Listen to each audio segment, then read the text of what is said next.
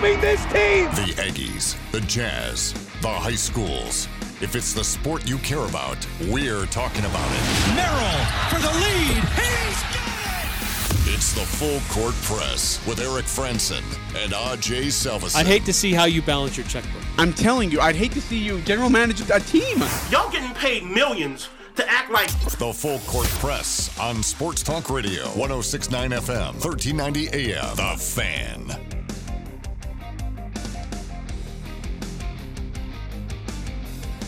Hello.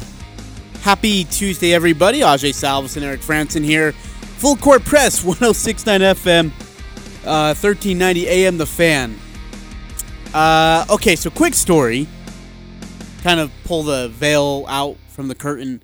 But I was in Bear Lake. I, I helped run an adventure park, and I uh, got done a little bit early. Was driving through the canyon, got out of the canyon, and I hadn't checked my phone. Like I try to, I try to ignore my phone for as long as possible, just because I get so distracted by it, and there's calls or texts or whatever. Well, I got out. I got out of the canyon, and my phone is blowing up with like everybody, uh, and all sorts of tweets, a few text messages, and uh, and I was like, "What in the world is going on?" Uh, and, and someone had texted me and said, "Hey, so grateful you cover the Aggies," and I was like, "Okay, yeah, well, it's kind of our job, but oh, you're welcome." And uh, what in the world is going on? Are you okay? Jeez. Bones are like all tangled up in the chair over here. Like, Oh. even move. I'm good now.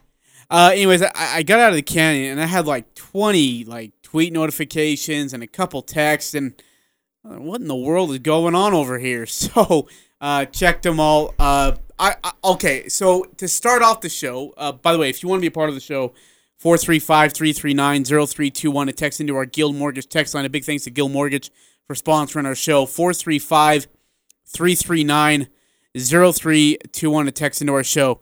Uh, I'll tell you what happened and I'll give you my paraphrasal story about it. But obviously, uh, Salt Lake City Radio is covering the Utes and Cougars because that's where Coot and Cougar, or Cougar and Ute country is, is in Salt Lake City, Provo. That's what they do. I get it. Um, we are grateful to be able to help cover the Aggies, uh, to base our coverage on one university. We are lucky to do that. We love to do it. Uh, Eric and I get uh, are always fanatics of the Aggies, and we get excited at this time of the year. Stressed, yes, but excited absolutely as we get to cover Utah State football and Utah State basketball and, and high school sports as well. Um, and so I'll just put it like that. Um, I am excited that we are here that to be able to cover the Aggies. and uh, I and uh, we look forward to a great season. Nine three one five. Obviously, sounds like a woman with the way he has started the show. He's all over the place. Oh, ouch. You know, Hey, look, um, I, I was tagged on a lot of messages today too, and really, uh, first of all, just thanks for listening. You know, thanks for tuning in. Uh, we appreciate the uh, the love that we got on, on social media today. It's awesome. We appreciate everybody who who tunes in and, and messages with us either via Twitter or in our text line. It's awesome. We we do really appreciate that. I'm not really in the business of like talking too much about what other broadcasters are doing or maybe what they should or shouldn't do. We can have those conversations off the air, I suppose. But but um but really, you know, we're we're happy that we live here and we get to cover Utah State. You know, we've seen some really cool things with this football program this year and high hopes for what they can achieve. And I think they're going to really catch some people by surprise with some of their preseason uh, prognostications. I think that uh, they're going to prove those voters in the Mountain West wrong with those preseason polls. They're going to prove those folks in Las Vegas wrong with what they tried to predict the uh, win totals would be for Utah State. Um, and Ajay, this was we've heard some things for these last few days from Coach Blake Anderson about uh, these daily practice reports, um, and uh, this this is an exciting team doing some fun things. And one of the things that were pointed out today, uh, there were some defensive players who were pointed out. Know, a lot of people always want to know about the quarterback battle. And that's understandable, and Blake Anderson seems to address that every day. But uh, today we're going to get a little bit more of a defensive focus.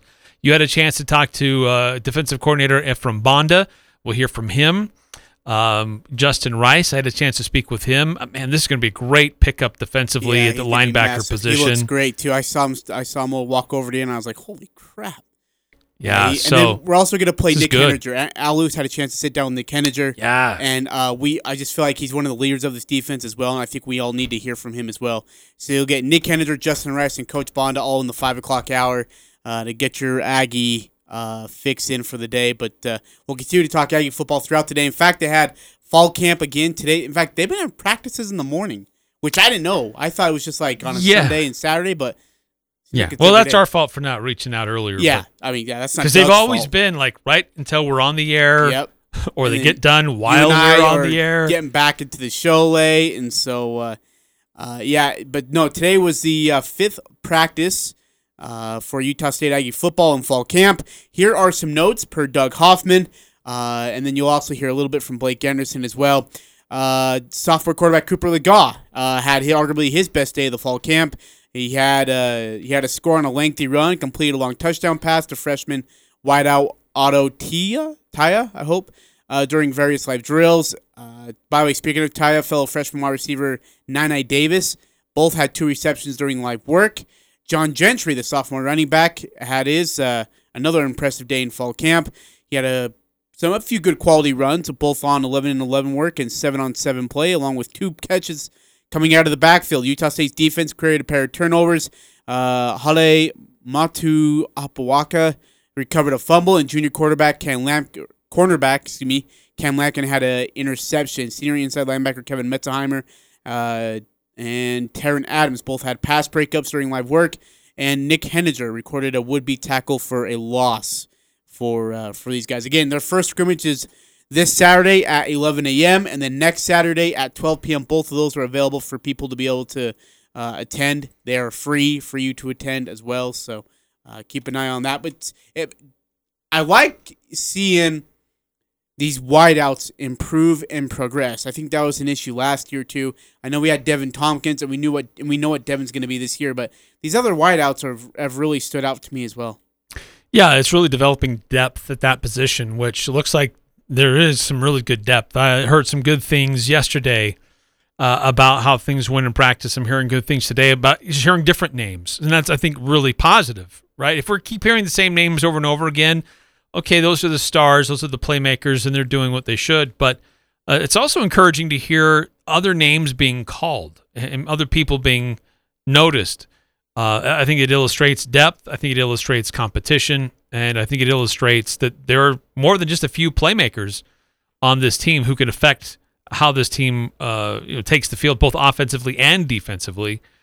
Um, you know, Meitzenheimer's been around for a long time. Heninger's been here for a while. Taron Adams, there was a lot of excitement, maybe a little bit of uncertainty about whether he would be here or not, but he's here, and uh, certainly great to see that kind of experience that he brings to Utah State and, and utilizing uh, that experience, a Pac-12 experience, and then adding to that depth that already exists in that uh, secondary. It's also good to see Cooper Legas have a good day as well. Yeah, Um, best, as he said, best fall camp practice as of right now. It's good to see him stand out a little bit. I know the talk has been about Bonner and Peasley throughout spring ball and now, but uh, good to see Legas out there be able to make a few good throws, and uh, hopefully the Orton kid can continue it going. Here is Coach Anderson on today's fifth fall practice. You know, it's it's built to be a little bit of a grind. Just the uh, the build-up effect on your legs and your body. It gets a little harder each day. I thought they handled it really well. Uh, we had a probably a sluggish start to day three, and they responded, and we had a really good day four and five. Pads went on day four and five, and we were able to get out, out of those two days with good solid work. So, in terms of what we needed to get in the first week, uh, guys knowing what to do, guys coming with good energy and practicing hard, I think it's been a successful week. I don't know. I'm just kind of looking at a bigger picture right now, collectively. Uh, we've had, definitely had a handful of guys. You know, Hunter Reynolds has been a pleasant surprise, new addition that we got over the course of the summer. Seeing Nick Heninger and what he's able to do, it's been fun to watch because we didn't get to see him in the spring. Those have clearly been guys that have, that have stood out. Justin Rice is in great shape and running around at a, at, a, pace that he was not capable of in the spring. Offensively, you're seeing kind of a different guy step up every day, and, and, and it's good to see Bonner out here throwing the ball around and competing with Peasley. So uh, there's been some positives, but, but just collectively as a group, it's been about coming with the right energy, coming prepared to work every day, and, and really being able to sustain a 16, 17, 18 period practice at the pace that we that we go. And I felt like they've they've met that challenge fairly well. Absolutely, it's kind of been give or take. DBs had a better day today. Yesterday, uh, you know, wideouts had a better day, and, and, you love the fact that guys come back and get challenged. We did some uh, collective uh, kind of community work where you got two and three wideouts, two and three DBs. They got a little crazy today, which is good. Uh, but you, you, want guys to respond when they have a bad day. Miss a ball, run a bad route, get covered, and, and don't and come back the next time and, and, have a better rep. And I think that's what you're you're able to see out of this group. They're very competitive. They remember that last rep. They don't like how it feels, and they come back and play better the next one. That audio is courtesy of Utah State football media relations team per Doug Hoffman. Thanks to them for putting that together. Uh, again, uh, practice is Wednesday, Thursday, Friday morning. Uh, they'll be closed to the public, and then a scrimmage on Saturday, 11 a.m. And then practices next week are closed, and then the scrimmage on Saturday next week at 12 p.m. Uh, you'll be able to uh, again attend those for free. Nine three one five. I can't wait till USU football beats YBU. There'll be a lot of jaws dropping. Glad RJ spoke it into existence. You're amazing. Go Aggies. You just called me a woman like 20 minutes ago, and now you're saying I'm amazing. Uh, okay, I'm excited with depth. We have a quarterback. Lots of years we have a starting quarterback go down. I think we've been pretty healthy as of I don't late. know if we've had lots of years. I know Chuckie but- Keeton. Was it Chuckie or was it Keeton that like him and Taysom both tore their knees against each other? Was it Chuckie that happened to? Because like Taysom tore it against the at Utah State. Chuckie then went the down the following year. Yeah, that was a mess. that was bad. Yeah, that was bad. but Uh, you're right. It's great to have that depth. Um, Cooper, look, Cooper looked good in the spring. Uh, he I was, thought he did He too. was pushing uh, Andrew Peasley. Easily. Yep, absolutely. And then with all this talk about Logan Bonner entering, entering the mix, that discussion has just been between Logan Bonner and Andrew Peasley and Cooper. To his credit, today he's like, "Hey guys, don't forget about me. I can still do some things." So, uh, and I love his attitude, uh, just in the way that I've observed him in practices. Um, I like all of them. Uh, those those quarterbacks all seem to be uh, great competitors, but good teammates as well. So excited to see how that kind of shakes out a little bit. Um, certainly, uh, Andrew, uh, he's got an arm. He can throw the ball, but I think really his strength is in how he can stretch a defense and stretch out a play with his legs, and uh, and break something open onto the on the edges. Um, Cooper, I think he's got a little better arm. Probably throws better than Peasley does. And then Bonner is, describes himself more of as a pocket passer yeah. but uh, he has the advantage of understanding the offensive schemes that this coaching staff wants to implement. So each one of them kind of has an advantage over the other. So let me ask you this: What is the possibility of seeing a two quarterback system maybe early in the season? Man, good question. Don't know if uh, Blake Anderson's ever really done that. Me neither. Um, uh, But the way he describes the offense and the way you see, and you you talked about it yesterday, and you brought up a great point. The contrast in in styles between Peasley and Bonner is about night and day. Really, it is. Um, but at the same time, both can bring a good impact to the offense of, or at least the kind of offense that Blake Anderson wants to run. Just you never know. like Yeah, I mean, third, the- I mean, a third medium could turn into like, know, let's bring Bonner out there or Peasley out there because he can create on third medium for us. But yeah. I mean, the the long-standing mantra has been if you have two quarterbacks, you have no quarterback. Um, you know that that you have to de- declare who your number one guy is and throw everything on his shoulders to lead the team. But I, I've seen like there's been a couple of teams, even in the Mountain West, who employed a quarterback by committee scheme, and it it pretty well worked. I mean, we swap out running backs all the time. We swap out wide receivers all the time. We swap out tight ends all the time. We swap out offensive linemen all the time. So I think there may be a bit of a shift. May, just it's slight. I'm not saying it's we're going to see it everywhere, but I'm curious if we start to see more of a shift to it's okay to have two quarterbacks in your system that you use regularly rather than just one guy who's the guy. You know, I I'll have to look at the other recaps of fall practice, but I haven't seen a ton on the running backs. You know, I'm I mean, I'm reading here. You know, of course, John Gentry today, but I haven't seen a whole lot for how deep that running back is. A whole lot of information on how the running backs have been doing, but it's good to see John Gentry standing out. And and based on like an again a no huddle offense, you're gonna see a lot of pass back, right? Or I guess uh, passing backs, if you if you want to call it that. You know, coming in uh, in the shotgun formation, running a swing route, a wheel route, a flat, whatever it is. And I think that's what make maybe I don't know for sure, but maybe that's what Coach Anderson's also looking for based on uh, what he can get out of his backs, who can run good routes, good speed, um, and can catch the ball too. That's I mean that's part of a fast-paced offense. Right, and I think these all of these running backs, eh, they need to have that ability to be able to receive out of the backfield, uh, to, to be involved in the passing game, and to be effective in what this offense looks like. And then the other thing about it is, uh, you know, these players. I should have. We'll have to ask the players if we get a chance to to interview them again after uh, practice. But how hard are these practices? And then compare them to games. Because do you remember three years ago when we were interviewing Jordan Lovin and the receivers and those guys were like, "Man, are you guys exhausted?" And they're like, "Oh heck no! Practices are so much worse than this. Like this is easy for us."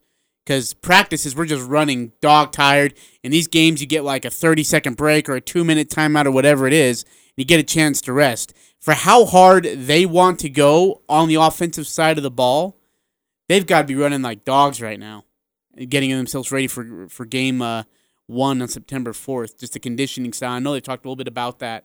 Uh, I think I've heard a couple interviews about Paul Jackson, their strength and conditioning coach, who is just running them and running and running them uh, to get them ready for the season.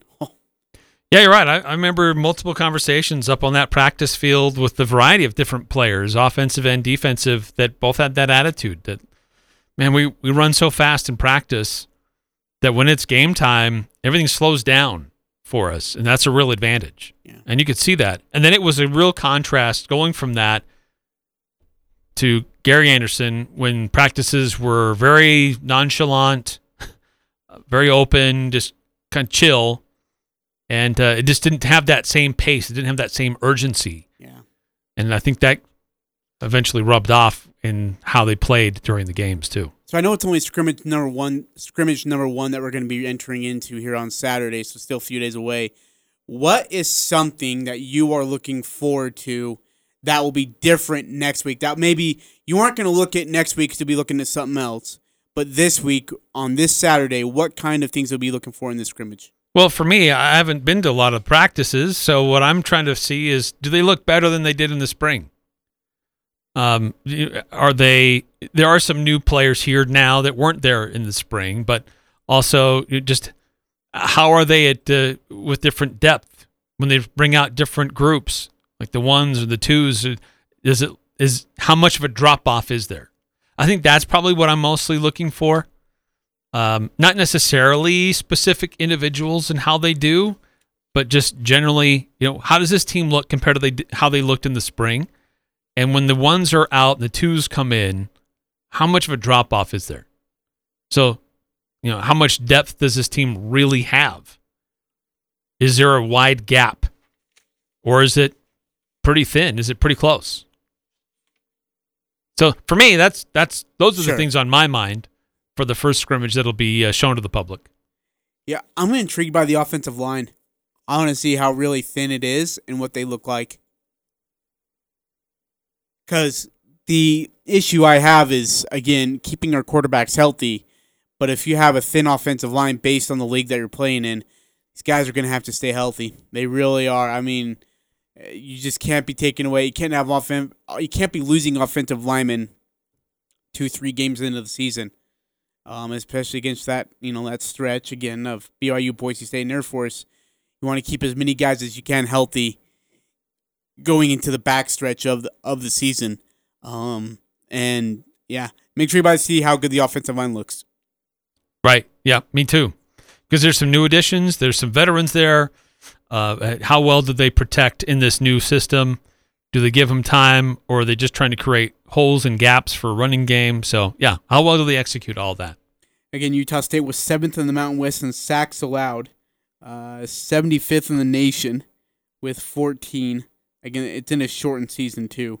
Uh, they were 10th in the Mountain West in completion percentage, 11th in Mountain West in passing offense, 12th in passing efficiency in the Mountain West, 12th in the uh, offensive uh, total yards per game win the Mountain West, boy.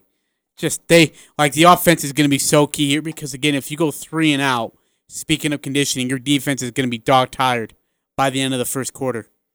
If you're going to do this, your defense has to put up points, a lot. All not on every single drive, but nearly at least you at least have to put up ten a quarter if you're going to go offensive fast pace. Because if you're only putting up six or seven points, three points, your defense is going to be dog dog tired, and that's asking a lot out of them. Yeah.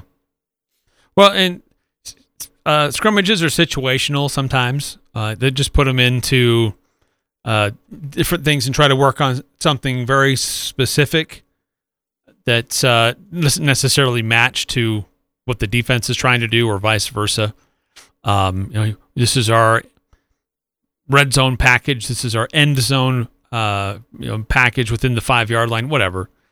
But um, but sometimes the uh, they're they're trying things that we don't fully understand what they're executing. Sometimes we'll see a broken play, but the coaches saw what they needed to see somewhere else on the field. So That's always kind of the tricky part about watching some of these. But still, uh, it's free to the public. Come check it out. I think it'll be exciting to see some of these players, which you've been hearing us talk about. You've been hearing our interviews with them and uh, you get to see them and uh, and make up your own uh, opinions about how this team's yeah, coming along. I'm excited to hear from our listeners after Saturday, at least scrimmage number one, to see what they got out of it. Uh, we're gonna take a break. Coming back. Speaking of Utah State Aggies, a former Aggie is gonna make his first preseason start in the NFL, uh, and how is the pressure being rated upon Jordan Love? And uh, what can we expect from Jordan Love in his first preseason start, preseason start on Saturday uh, for the Green Bay Packers? All coming up here on the Full Court Press, 106.9 FM, 1390 AM, The Fan. Old McDarrell has a farm and appliance farm. With down home country prices and big city selection. E-I-E-I-O. When you're looking for a friendly spot to drive a little and save a lot, hey, Old McDarrell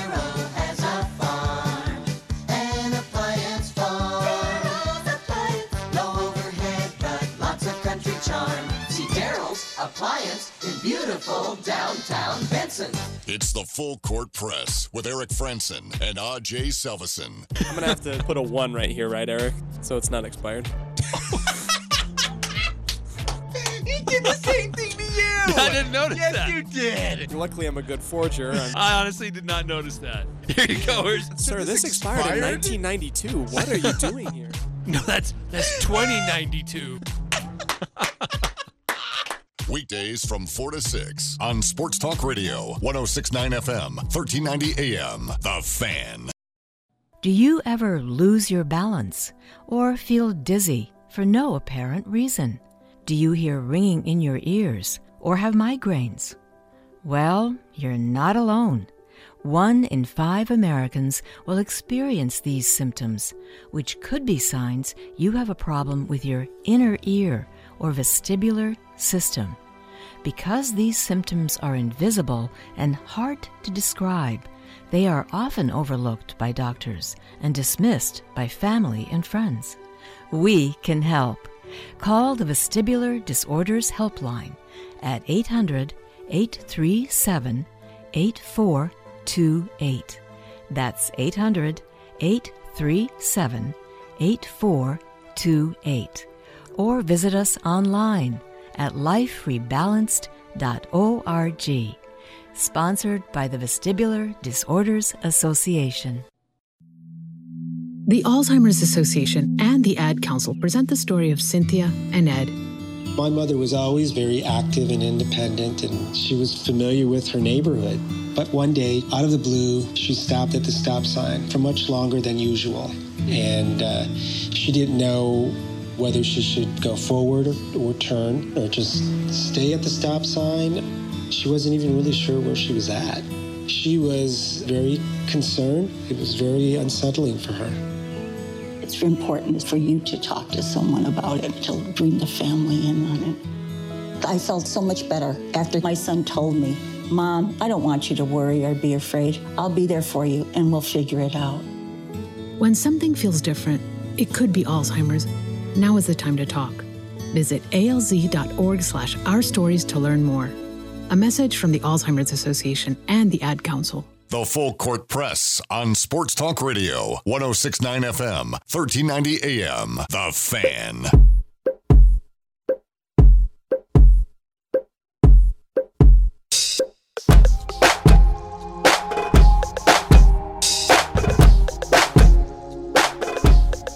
Full Court Press, 426 your time here on 106 on FM, 1390 AM, and 106 on thefan.com. Also on our mobile app, which is totally free, 1069 The Fan. Thanks for joining us here, wherever and however you're doing so. Green Bay Packers and NFL preseason football gets its show on the road this week. And for the Green Bay Packers, their preseason will be the Jordan Love show. No Aaron Rodgers in the preseason, not surprising at all whatsoever. Uh, Coach Matt LaFleur said that uh, uh, Jordan will be the guy that, and, and that with the Aaron Rodgers not likely to play at all in the preseason, it has little or nothing to do with uh, Rodgers' offseason and, and about him voicing his concerns about the organization and such. So here we are, the Jordan Love show. uh, for Love, it will be his first uh, game action of any kind since the January 25th, 2020 Senior Bowl. He has not played in a game since then. Uh, of course, he's the 2020 first round pick. Did not play at all as a rookie. In fact, he never even suited up. He was inactive for all 16 regular season games, plus both playoff games last season. Um, in fact, so this will be for Love. It'll become, I guess, it'll be the closest thing for Love that he's had to playing as a pro, uh, which will be uh, Saturday's practice at Lambeau Field in front of 34,835 fans who uh, were uh, part of a rainstorm. Uh, Yeah, in the rain. Yeah. It's uh here's here's your here's your first look. What they call it, Family Day, Yeah, family night. Family Night. Love mishandled the ball three times, twice on snaps uh, from undrafted rookie center Jacob uh, Capra or Capra, whatever. And he also fumbled. Oh man, he had another fumble on a scramble. Jeez, that's not good. According to uh, Rob Demovsky of ESPN.com, Love, but Love also had some uh, good throws. He had a on in regards of arm strength. Uh, he uh, pushed the ball deep downfield on a pass that uh, receiver Reggie Begelton couldn't quite bring in, but it was probably his best deep ball he has thrown since he's been here, according to Mr. Demovsky. Yeah, they, say he hasn't really shown a lot of that in practices, um, but um, he he showed on Family Night that he can do it. And look, Aaron Rodgers, yeah, like you said, he's not going to participate in any of these preseason games. M- maybe a little bit on the last one, but probably not. So Jordan Love's going to get a lot of opportunity here in the preseason, which is uh, coming up like really soon. So um, it, great for him. His first, like, besides this little scrimmage that they held for the fans, his first real action since the Senior Bowl. it, uh, it, it's a long time. And uh, so uh, look, I hope it works out well for Jordan. He's probably going to make a few mistakes here. Yeah, But- but, dude, fumbling the ball four times. Come on. Well, three, but Three. still, it was wet. We had an undrafted center, so, but still, like, uh, hopefully he gets a chance to show what he can do, what his what his abilities are, and that hopefully uh, puts a lot of Packers fans at ease a little bit, saying, "Hey, okay, this guy he can do some things. He could be our quarterback." But until he has like a great game, there will always be questions about why the Packers took a flyer on this guy in the first round. Yeah. I'm looking at the play they were talking about on the throw to Reggie, the deep ball. So they're just above on the plus side of the field, the 49 yard line. It's uh, Jordan Love under center. It's a two wide set with a single back. And Jordan Love steps back on a play action as- after they motion to tight end from right to left. And this throw, dude, he makes it effortless. I mean, you have a no blitz showing up. It's a play action. He steps in from his own 45, throws it. Dude, this ball is made contact at the two yard line on the other side of the field. That is strength. It's great toss. Dude, and and and dude, there's no like, it just there's like no effort in the throw. And when I say no effort, he just uh, like he makes it look effortless. Oh my gosh, it's incredible. It's a great throw. The receiver sucks, man. He's gonna get cut. Um, hey, I'm excited for Jordan Love. This is finally his time to have a chance to shine in front of everybody, to see what this kid, you know, what he's really made of. Hopefully, he can go in, out and perform better than he did in the family night. Um, again, this is against Texans. Deshaun Watson also is not traveling. Surprise, surprise. He'll be out. Uh, so it all eyes are going to be on Jordan Love. When I say all eyes, that includes media. National television is going to be on Jordan Love to see what he looks like.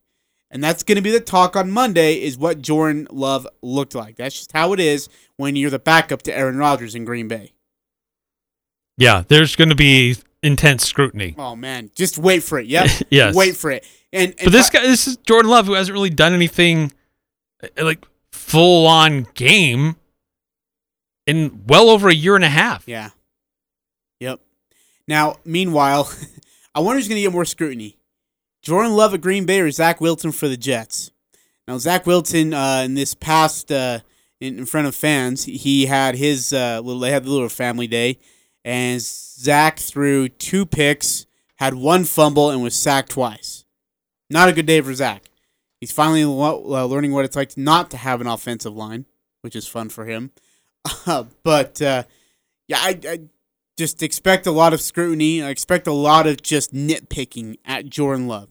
I'm sure he's ready for it and he's fine by it. He could care less. Well, he's been hearing about it since the day his name was called Yeah. in the first round. So He's been hearing it even since he was at Utah State. Like, That's true. I mean, everything that he was doing, it was, well, hold on. Was it that good of a throw? Wait, was that actually the right decision? You know, is it his receivers or is it him? And yeah, bah humbug.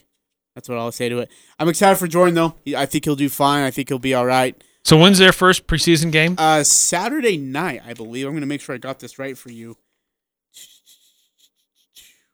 I'll have to make sure. I'll have to look at the schedule and make sure I got it right. But I believe it's Saturday night at. I think it's seven, and I think it's on NFL Network too. Let's see, Saturday night. Yes. Green Bay versus Houston. No, maybe not. Maybe nope. It is. Sorry, at six o'clock and it is not on the NFL network. I take that back. Hmm. Okay, so Saturday, six o'clock. Uh, then the next one will be the following Saturday, the twenty-first. Yes. They will host New York Jets. Yes. Uh, that will be on NFL Network. Oh, I'm sure it will. About two thirty, and then the final one will be August twenty-eighth at Buffalo, eleven a.m. on NFL Network. So wait, when's that?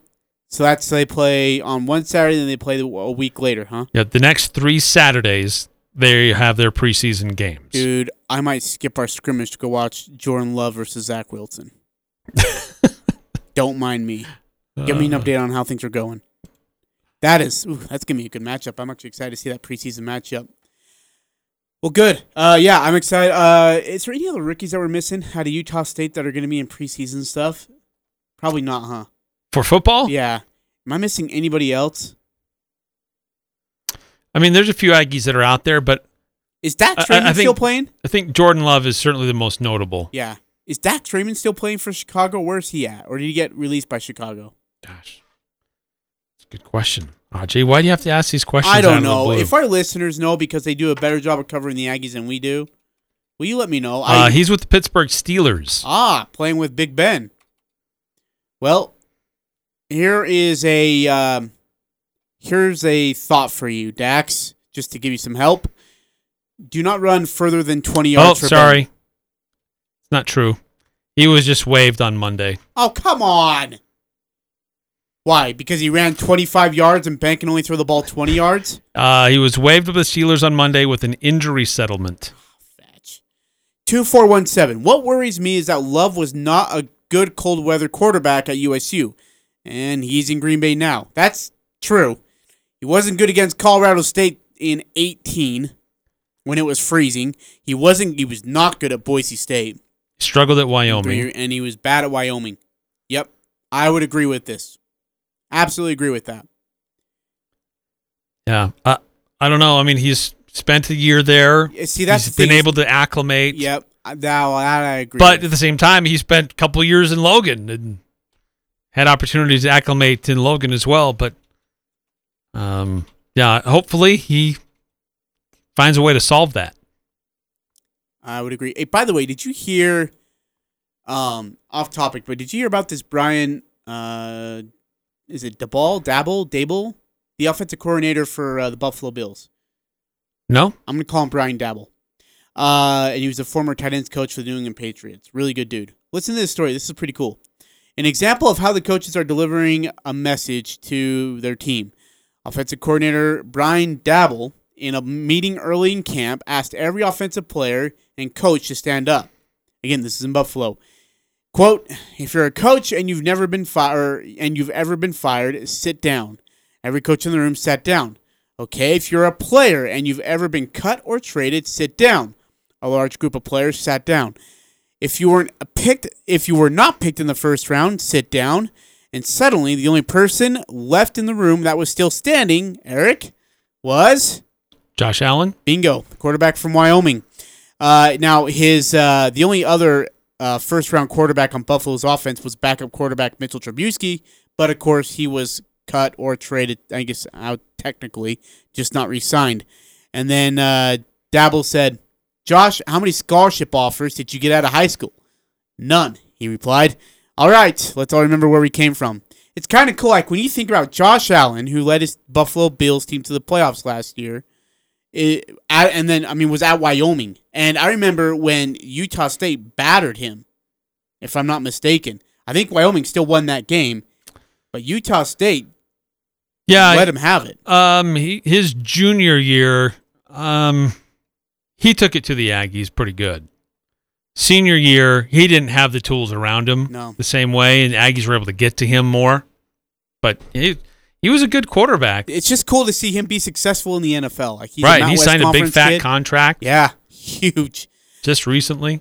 Uh, nine nine three eight. How about this? The Baltimore Ravens have signed former Utah Utah State wide receiver Siaosi Mariner. No kidding. That's pretty cool. Nice. Dude, Siaosi was a baller, man. Like I'm, t- I think I had asked Jordan Love about it. Just how often do you have to rely on Siaosi Mariner on third and 15, third and ten? Like it's his first look. It just seemed like it was his first look every time. Like, okay, where's Siaosi? Wherever he's at, that's who's getting the ball. And and more often than not, Siaosi came in through for him. I thought Mariner was a great addition for this team. Huge. Him and Caleb Repp were both just awesome standouts, and ah, it's unfortunate we never could take care of the, you know, the deal and, and, and seal it with a bowl win against Kent State. But yeah, it was it was fun to watch Mariner play football at Utah State. That's that's awesome. I'm glad Baltimore signed him, and he'll be alongside uh, uh, what was it Lamar Jackson, right over there in Baltimore. Mhm. So, by the way, uh, Lamar, so he had COVID, and you see they asked him, "Hey, you gonna get the vaccine?" And he said two words: "We'll see." I'm telling you, man, we might have some games canceled this year, which would be a bummer. I hope not. I hope not. I mean, there's a pretty good number of people with natural immunity, um, with the antibodies, but we've we've seen people can get it a second go around. It's not as severe, especially if you have the vaccine already. So um, hopefully, yeah, uh, we're able to get these games that can still happen. That people can do and play the game or coach the game that they love, um, and they uh, take the necessary precautions to make sure it still uh, takes place. All right, and then one last thing before we go to break. Did you see that the uh, preseason coaches poll was released? For college football? Yep. I did see that. Oh man, and uh, no surprises to be very honest with you. It all looks about as is or as it should be, I should say, uh, for at least the preseason before week one. Here is what the top ten look like, going from one to ten: Alabama, Clemson, Oklahoma, Ohio State, Georgia A and M, Notre Dame, Iowa State, North Carolina, and Cincinnati at number ten, the AAC school. Yeah, impressive to That's get that much cool. preseason love. Uh, they're not the only non-power five school in the top 25. Uh, Louisiana coming in at 23, and Coastal Carolina coming in at 24. Wait, Coastal Carolina's on there at twenty four, huh? Yeah, Utah is at the uh, is at 26 with 145 votes. Um, I do not see. Oh, Boise State is uh, has 27 votes, so they're they're a little ways down there. Liberty got 68 votes. BYU got 53. Uh, there's a couple other non-power five schools in there. Uh, Nevada got two votes. Air Force got two votes. So I don't, I don't get that. What Air Force getting Air votes? Force getting two votes. Why are you not so high on Air Force? Just so much turnover, and everybody else has so many guys coming back. Air Force is going to be a disadvantage because everybody's got these super seniors, and Air Force doesn't have that. Yeah, that's a good point. Uh, looking at the Cincinnati Bearcats schedule, I was just toying around with this here. They're at Notre Dame on October second, home against UCF. They're at Navy, South Florida, and that's really their only big game. So they, I mean, they have a possibility. I don't know. I mean, Notre Dame's going to be a tough one, especially in South Bend. Uh, but home against Central Florida is huge for them. On the road to South Florida on November 12th will be tough. But this team could run the table. I don't know if that gets them into a top. I guess if they beat Notre Dame, it would help them get into a, maybe the fifth spot. I don't know if they're going to be, if they're going to get the uh, recognition enough for the support enough from the committee to be in the top four in regards to the college football playoff. But that's cool. That's Cincinnati number ten. Uh, Oregon's at twelve, huh? Wow. LSU's LSU's at thirteen. Not that good. I don't think USC's that good. Indiana at seventeen is bonkers to me. Penn State's at twenty. Good. Wow. Pac 12 does have some good representation in this pr- uh, preseason poll. Oregon at 12th, USC 14th, uh, Washington 21st. I mean, it's not too bad for the Pac 12, who's struggled to have good, solid teams competing at a high level the, on the national landscape. Okay, so let me ask you: Will the top four be the top four for the college football playoff? Go ahead. Well, I mean, those are your. It's normally between those four that we see. I mean, Notre Dame nuts? has gone in there every now and then, but um, it's hard to argue against those top four from being in there. The only other team that got two or any first place votes besides Alabama, Oklahoma, with two. Otherwise, Alabama had 63 first place votes. Clemson didn't have any. None. That's crazy to Well, me. after Trevor Lawrence graduated, mm, don't know what that quarterback situation, how dominant they're Oh, going to be able they said the same thing after Deshaun Watson. I mean, we've been hearing that forever. So, wow, yeah, but That's Al- true. Alabama, Clemson, Oklahoma, Ohio State. I don't know if that changes at the end of the year. I don't think. Yeah, Georgia A and M, Notre Dame. Oh, I don't know if they any of those teams will be able to creep up above that. Because even with one loss, they're still given the benefit of the doubt. That's what bugs me the most. Just putting it out there. All right, uh, we'll take a break. Coming back, we're gonna have our stat that blew your mind yes. your player of the week.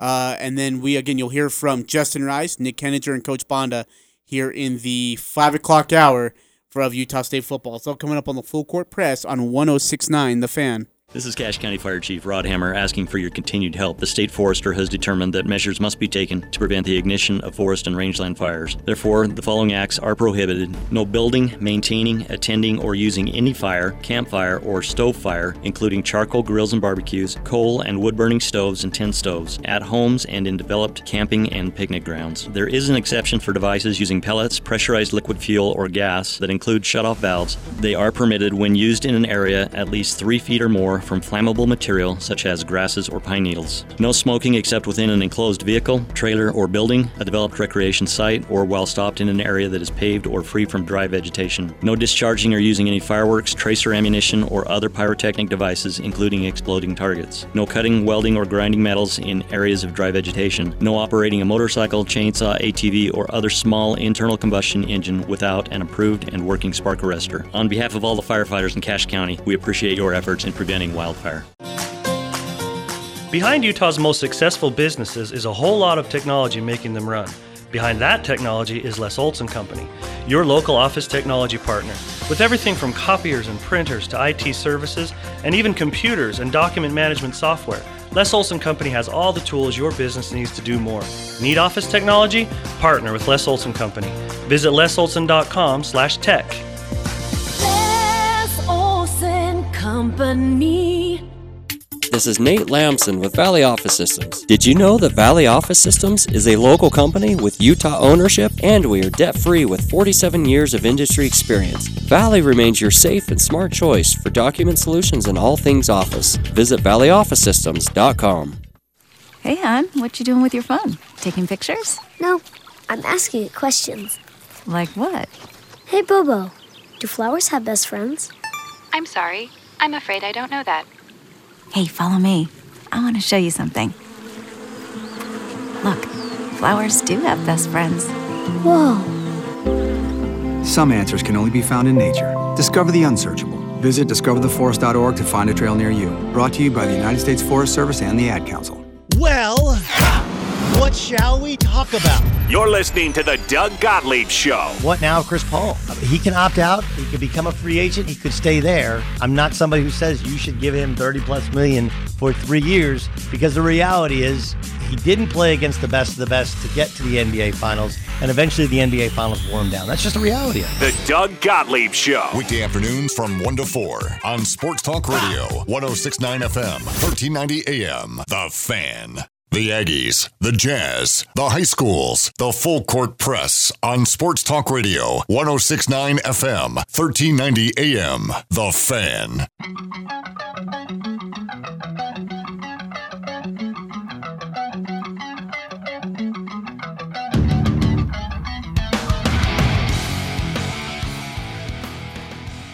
Full court press. Eric Frandsen, Ajay Salvesen, 1069 The Fan. Thanks for joining us wherever and however you're doing so. All right. Turn off Hoobastank, even though I do love Hoobastank. Everybody loves Hoobastank. Is it just because of the name? No, it's because they had freaking good music. Oh, okay. You don't like Hoobastank? Oh, they're okay. Yeah, you're so full of it. I just like to hear you say stank. Let's take a look at the numbers.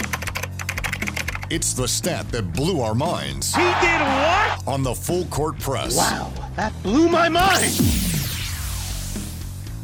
Eric, stat that blew your mind. Give it. All right. Yankees and Royals faced each other just the other day. Yeah. We can tell. I can tell this blew both of our minds. I'll Uh, find something else. this was in this game. It was the first game You didn't even watch the game. That's what in sucks. Major League Baseball history You didn't even watch it. That's what in which both teams scored in the seventh, eighth, ninth, and tenth innings. First time ever in Major League Baseball history, both teams scoring in the seventh, eighth, ninth, and tenth innings. That's crazy. That blew my mind. Good for you, Eric. We are all so happy for you. No, don't worry. I'll find a stat here somewhere. Okay, here. I found something. All right.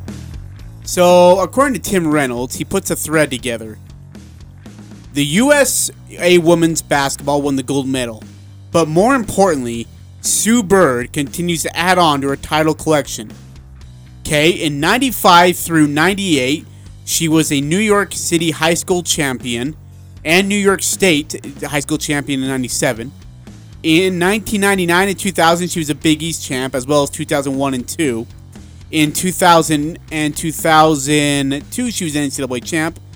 In 2002, she won the World's Challenge. In 2004, she won an NBA champion or WNBA championship. In four, she won the Olympics. Uh, dude, she's won. I'm gonna gotta count here. Okay, I'm gonna count out loud just so you know. One, two, just in high school to pro career and Olympics included. One, two, three, four, five, six, seven, eight, nine, 10, 11, 12, 13, 4, 5, 6, 7, 8, 9, 20, 1, 2, 3, 4, 5, 6, 7, 8, 9, 30, 1, 2, 3, 4, 5, 6, 7, 8, 9, 40.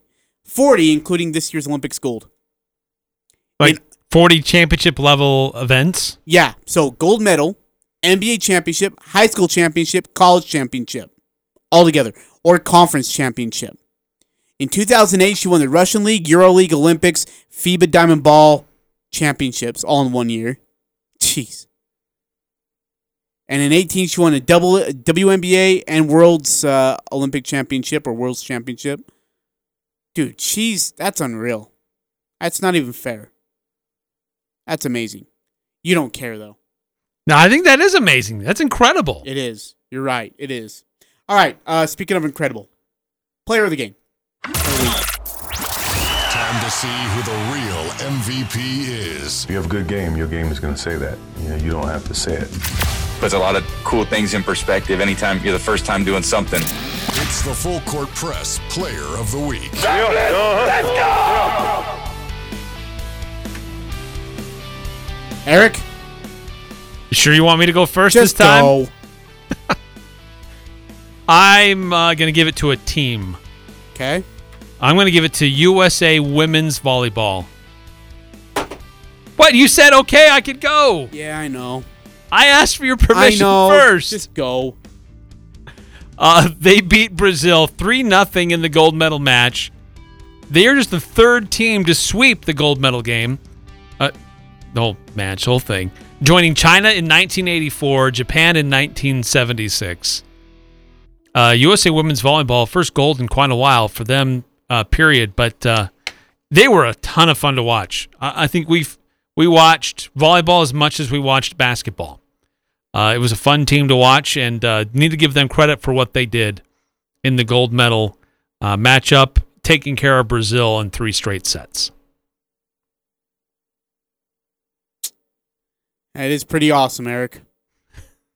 That is really neat. Yeah, it is. Uh, let's see here. Let's just find somebody. You know what? My guy is going to be Tyler Austin for Team USA Baseball.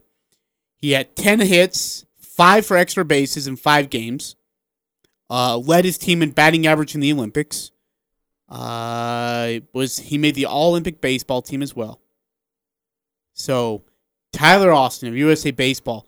Did they even win a gold?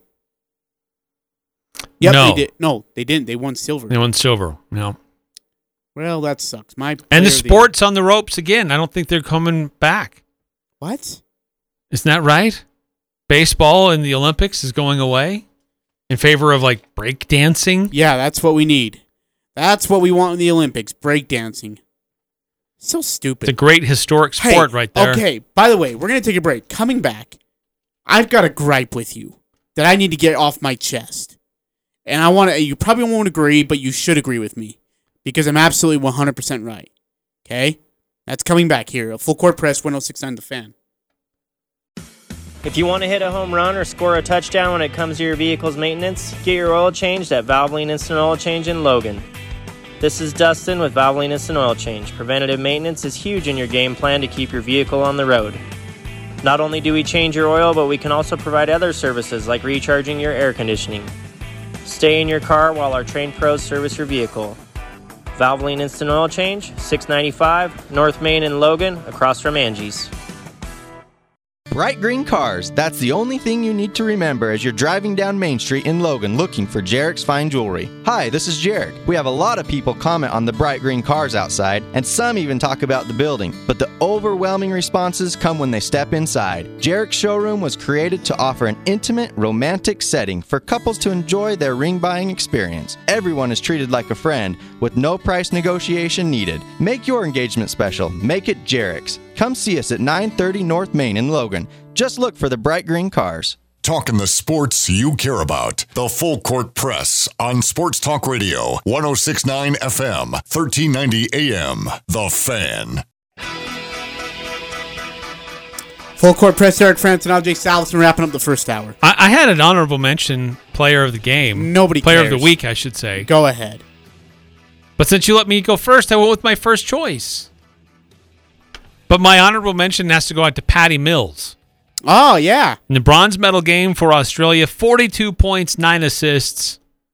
He played fantastic. Their first medal. that's awesome. In it was Olympic cool to basketball. see for Joe and Rudy to get medals. I thought that was pretty Yeah, awesome. Really cool. All right, Eric. Here's my gripe. The New England Patriots won back-to-back championships. In fact, won three out of four years, led by defensive specialists such as Richard Seymour, Rodney Harrison, Willie McGinest, Teddy Bruschi. But who makes the Hall of Fame? Edgerrin James, uh, John Lynch.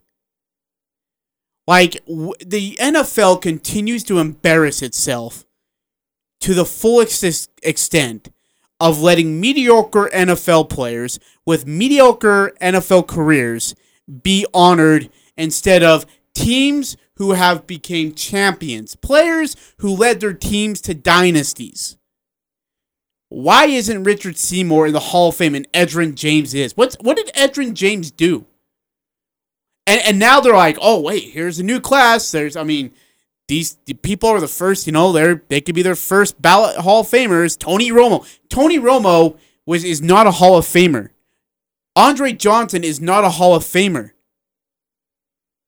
So what gives? Like we are wasting we are wasting ballots. We are wasting uh people's time making these head engraved stone things because we're putting crappy players in.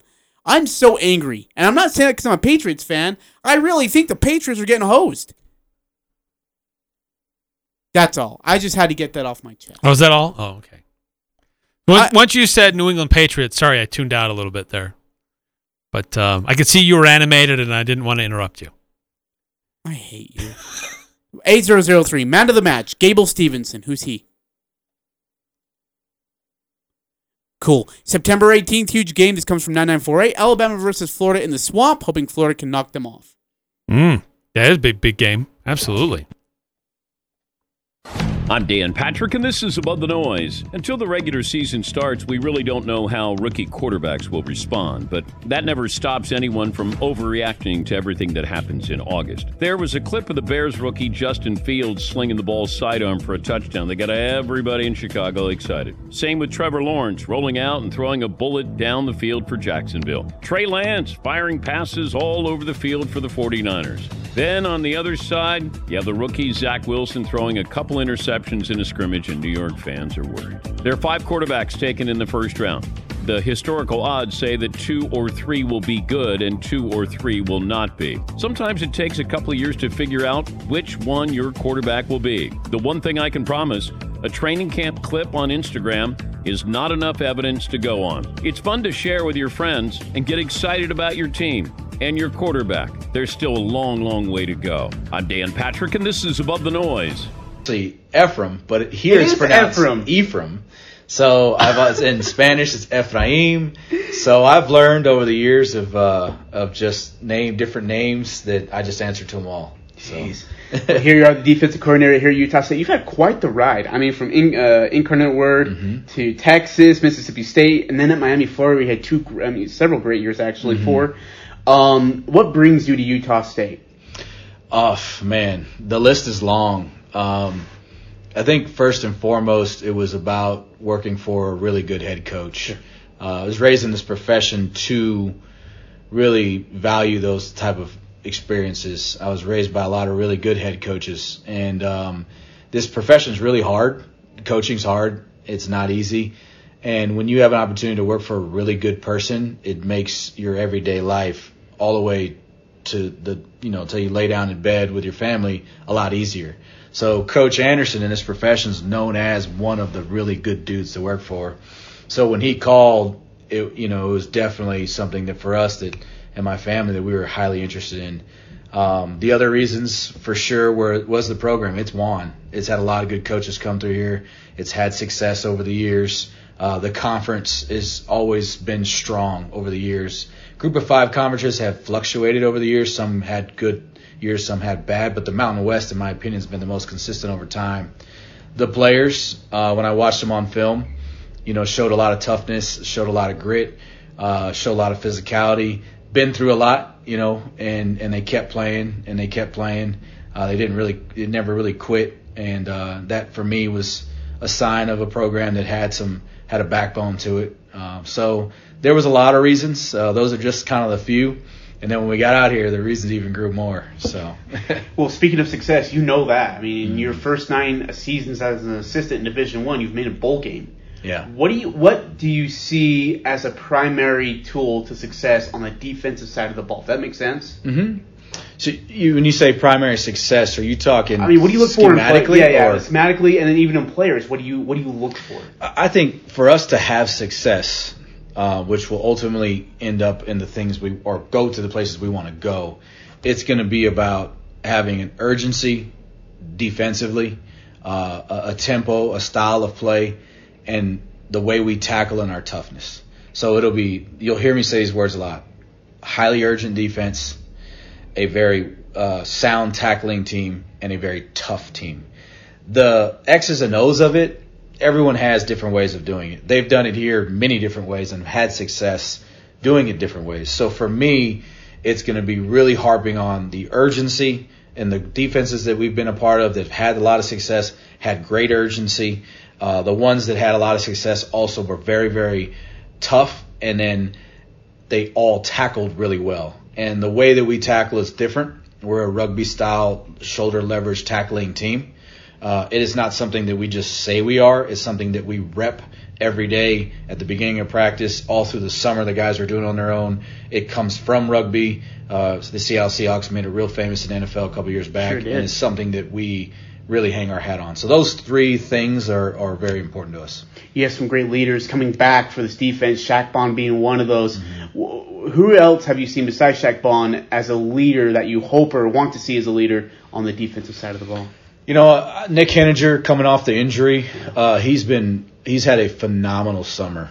Uh, just leadership wise, running the player run practices, being one of the uh, player run practice coaches. Uh, he's done a phenomenal job. I Is he healthy? Sorry, Coach. He is. Okay. Yeah, he's full go. You know, we'll monitor his reps, and he's he's an old guy, like so you got to treat him like an old wily vet, and and we'll we'll we'll be smart with him. But he's been um, uh, really good to be around. Um, up front, another guy that's just been very impressive, Hale. Uh, you know, D tackle that has been here for a few years, been awesome. Uh, just really the heart and soul of who we are. Uh, He, he when it, when, you, when I think of toughness, I think of Hale. Uh, I think Byron Bonds a new addition. Uh, his just came in here and not by with his words, but by his actions and his work ethic has been an awesome leader for us, and I think it's going to be awesome for us up front. There's a couple other guys up front. I think in the middle, um, guys that have been here. Uh, obviously, we've had some transfers, um, but you know, Vong Chong is is another guy that I seen walk in and just do everything right at a very high level. Uh, so I'm excited to see him kind of grab the microphone and become a leader. Uh, Justin Rice has came in here and just really asserted himself as a transfer from Arkansas State and previously at Fresno. Uh, I think he has a chance. Uh, at the corner position, you know, guys that I'm really putting my you know, finger on and trying to get to really go and, and has answered the bell this summer is Zahodri Jackson. Uh, very impressed with his summer so far. I'd like to see how he responds to some adversity. Uh, if he shows me that he responds to adversity better than he has to this point, uh, I'll know that he's turned the corner and he's ready for a big time role and to be a big time guy. Uh, Cam Lampkin's a young guy that I've seen really do everything right as well. Uh, much like Byron Bonds, just has gone out there with his actions more than his words. Uh, Byron, uh, and then in the back end, you know about Shaq. You know he's he's a guy that you know I think has done a lot for this program to this point. I'm going to challenge the heck out of him this spring. I already have, and in this fall, he has no clue what's coming for him. Because I'm going to try to get him out of here as, as better than he's ever been. But with that, he's going to have to get real uncomfortable for him, and he's up for it. So I'm excited. The offense wants to go full pace, Mach 9, hair on fire kind of style. and that can be good because you can see lots of points on the board, but then if the offense can't produce, then it puts a lot of pressure on the defense. How do you, as a defensive coordinator, prep your defense for a very fast going offense like that? Uh, luckily, I've had some experience in it already. Um, again, in the Big 12, where this whole Oh thing gosh. really started back 10 years ago when I was there. Uh, I had a lot of experience dealing with it, uh, so we have. It's not new to me. Yeah. Uh, you were kind of at the breeding grounds of it there when it was kind of really starting to spread. And then working for Dan Mullen and his offense, I had a lot of experience with it again, being on the defensive side of the ball. I've seen the, the, the goods and the bad. And then again, going to Miami and, and, and having uh, Rhett Lashlee, who does it really, really well as well. So I will say that you're right. It can go both ways. Either way, you don't, it doesn't matter to the defense. At the end of the day, the offense and the special teams is going to hand us a bill, and we have to pay that bill. And whatever that bill is, whatever the score is, we got to pay it. So the best way to pay that bill is to be able to, when you're talking about a tempo offense, you got to pay the bill with, you got to pay it with lots of depth. You got to be able to roll guys and play lots of guys. One of the big reasons I was excited about taking a job is when Coach, uh, you know, Coach Anderson talked to us. We talked about it. He talked about the defense having more scholarships and more uh, spots for us so that we can roll more guys. So we actually have higher numbers on defense that we can of guys we can take and and, and even bring to games or even just recruit, etc. so that if we're going to have a fast paced tempo offense, we can roll multiple guys. Well, if that's the case, you got to have more guys. So we'll play a lot of guys, we'll roll a lot of guys so long as we have the depth. Uh, I'm going to take a long step backwards here. I apologize, but you're how as as Blake Anderson or Coach Anderson kind of showed himself to you. What have you seen out of him? What are your thoughts on him as a coach? Uh, I've said it before. I really do believe he's on the Mount Rushmore of coaches you want to work for in this profession. Goodness. And I'm not talking about, you know, wins and losses like Nick Saban. And Nick's great. Coach Saban, I've never met him, but uh, I've heard great things. I'm talking about just quality of life. Uh, and I think he's really up there at that. I think he's one of the four or five guys in this profession that provides that. And now being able to live through it for the last six to seven months, I, I've, it's affirmed, you know, my belief in that. I'd say the way that I've experienced it is just how he is with his family, um, how he is with, you know, his new wife and his children, and to see him get out of the office and be with them, be present with them when they're here, present, and when he's away, present with them. Um, I, I've loved and enjoyed when he's walked in here and pushed me out of here to, you know, go and be a better, be a better father. Um, this summer, I, it was unique. He gave us so much time to just get away and to immerse ourselves back into our families. You know, especially knowing that we just had this big transition. We had a bunch of time in May to just really dive back into our families, and then in the summer gave us a great break, which you don't get that in a lot of Yeah, places absolutely. and it allowed us to reconnect with our family, experience things with our family, um, and just get closer with them, which I think's helped me in this building be better a better football coach. So those are kind of the small little things that he's done over time, but he's done it all with actions and not words. That's a heck of an answer. Uh, Coach, your schedule is really fun this year. You go to Pullman, Washington to kick it off. You've got that three game death row stretch of Air Force, Boise State, BYU. How excited are you to get this thing underway and get going? Well, they uh, they I'm not even playing it. I just like got goosebumps right now just talking about the season. Yeah, the Mountain West uh, got us in the fast track right off the bat. I like it. Uh, I appreciate that. Maybe maybe next time they can think about that one for a little bit. But uh, but uh, I think uh, it's good. Maybe they, they know something about us that that uh, that we're learning. But I like it. We're going to start fast. We'll know a lot about ourselves early. We'll learn a lot about ourselves early. Um, however it comes out, we still you know we're we're going to be as good as we can be. We're going to play our butts off. Uh, we've already started on all those teams in, in the summer, spring and summer, and we'll actually start practicing for those guys through camp. Uh, I like to take days that are kind of in camp. Days get long Oh, yeah. and a little just you know mundane, if you will. Sure. So I'll take a day and we'll work on Air Force. A day we'll work on Boise State, BYU, Washington State, well, all of them, uh, North Dakota. We'll spend time incorporating those things through our camp schedule to kind of get ahead. Uh, but we have prepped for it, and, and we are we're excited to start this thing off. We're definitely starting the fast in the fast lane. Coach, can't look forward. I mean, can't wait for it. September 4th in Pullman, Washington. Look forward to seeing you there, and uh, good luck this season. Stay healthy. Absolutely. That's Coach Banda. Ephraim Banda. Banda. Hey, 5879 text in. Love this football coverage, guys. Thank you. Thank you for listening to us. We greatly appreciate it. 9315. How is RJ a friend of the Loft House from MC and not know wrestling? I know wrestling. I just didn't know. Okay, I know Okay. Gabe. Okay, during the break, during Dude, the interview, we watched We were match. watching Gable Steveson and what he did. Oh man, that was phenomenal. Okay, so what I was watching, Eric, is two things. One, it was a great move to get the takedown, or I guess, yeah, get the takedown to cut it to one. And then the move to get the takedown to win it at the buzzard was amazing. So I understand wrestling. See? Told you. He was down three points. Oh man, with 13 seconds to go, That is and a he no-win wins. situation, and he ends up winning. Wow, it's great. Thank you for the heads up on that. That was Hey, definitely worth. you know what? Let's going ask- back and finding the video. Is he the greatest gold medal wrestler we've ever had, or is it Kurt Angle?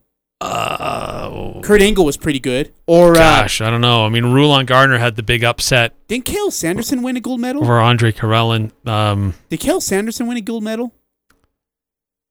gosh, he was so good at the collegiate level. I, I don't know about his Olympic career. I don't know either. I'll have to find that out, or our listeners help us out. We're going to take a break. Coming back, we'll continue to get you through Aggie football. You hear from Justin Rice and Nick Heninger as well, uh, linebackers for the Utah State Aggies. We got an update on Neemias Queta in his summer league. He looks fantastic. He looks so good. Right outside of the combine, really, this was his NBA debut in summer league, and I guess you can debate how much of a debut that really is too. But but uh, with the Sacramento Kings, his first game for them, how did he do? He's got another game tonight. We'll talk about, we'll update you on that as well coming up on the Full Court Press. School is out and summer's here. Hi, I'm Jay Broadbent at Alpine Home Medical. We offer you the best quality products as well as excellent customer service. Whether you're in one of our 10 retail stores or shopping online, we'll provide you with the best experience possible.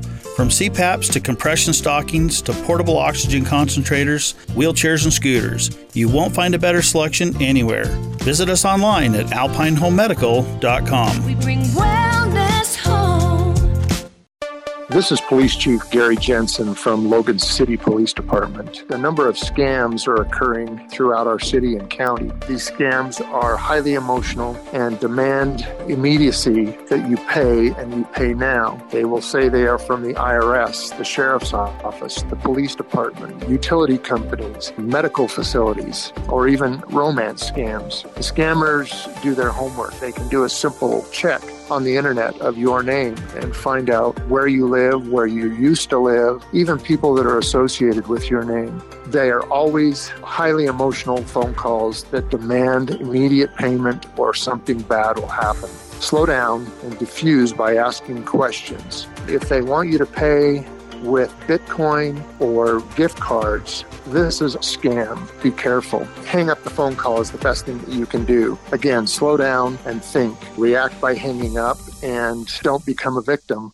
Well, what shall we talk about? You're listening to the Doug Gottlieb Show. What now, Chris Paul? He can opt out. He could become a free agent. He could stay there. I'm not somebody who says you should give him 30 plus million for three years because the reality is he didn't play against the best of the best to get to the NBA Finals, and eventually the NBA Finals wore him down. That's just a reality. The Doug Gottlieb Show. Weekday afternoons from 1 to 4 on Sports Talk Radio, 1069 FM, 1390 AM. The Fan. The Aggies, the Jazz, the high schools, the full court press on Sports Talk Radio, 1069 FM, 1390 AM. The Fan.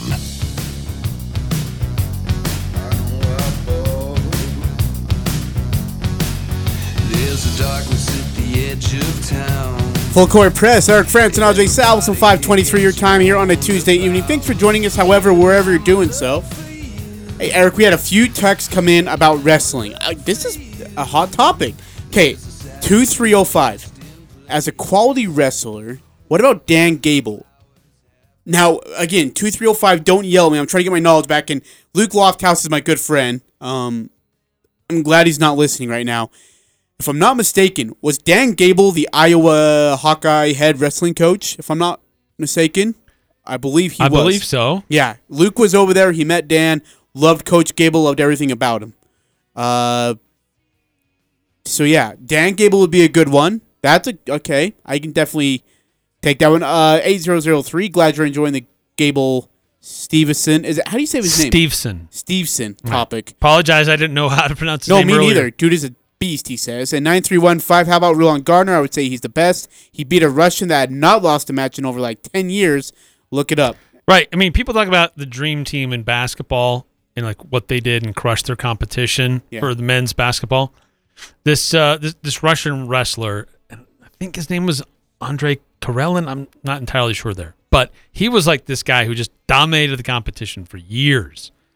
Uh, he did like his his uh, like workout routine was like go watch Rocky. What was it four? Yeah, when he's fighting the Russian, Russian. and he's like running up the mountains and moving logs and all this stuff. Like this is what this guy does. That's what he did in like Siberia. He was a mountain of a man, and Rulon Gard- Gardner goes in there as a huge underdog, Updog, yeah. and upsets him. Uh, And it was this huge story. It was Hey, Sydney what- Olympics 2000, big deal. What happened to Rulon Gardner? Wasn't he part of like that weight uh, Weight Watcher deal? What does that show? Well, he came back to the Olympics again, and then he uh, gained a lot of weight. Yeah. Was on this a TV show called Biggest Loser. That's what it was. But he was cheating. started. Uh, I don't know that he was cheating. Not. I don't know about that. But he started losing a lot of weight, and he uh, was looking like he was in his wrestling shape and really good shape and trimming down. But then uh, I don't know, they things went another way and it uh, went kind of a focus on some girls and what they were doing and Rulon didn't make the next cut, so he was out. Uh, he's had a lot of different brushes with death. I mean, this guy has nine lives. I mean, that uh, familiar with the the snowmobile accident up in uh, Wyoming? Yep. Goes through a that. river. I mean, should have froze to death, but uh, came out of that. I was on a in a plane that crashed in the middle of Lake Powell. Was able to swim to shore. this this guy's had a crazy life. And then the other guy I had in mind, he uh, former WWE guy too, but he was an Olympic gold medalist, uh, Kurt Angle. Dude, he won the Olympic medal with a broken neck. What? Yeah, I'm not even joking. Wow. He broke his neck, and then uh, ended up uh, fighting his way back into it to win a gold.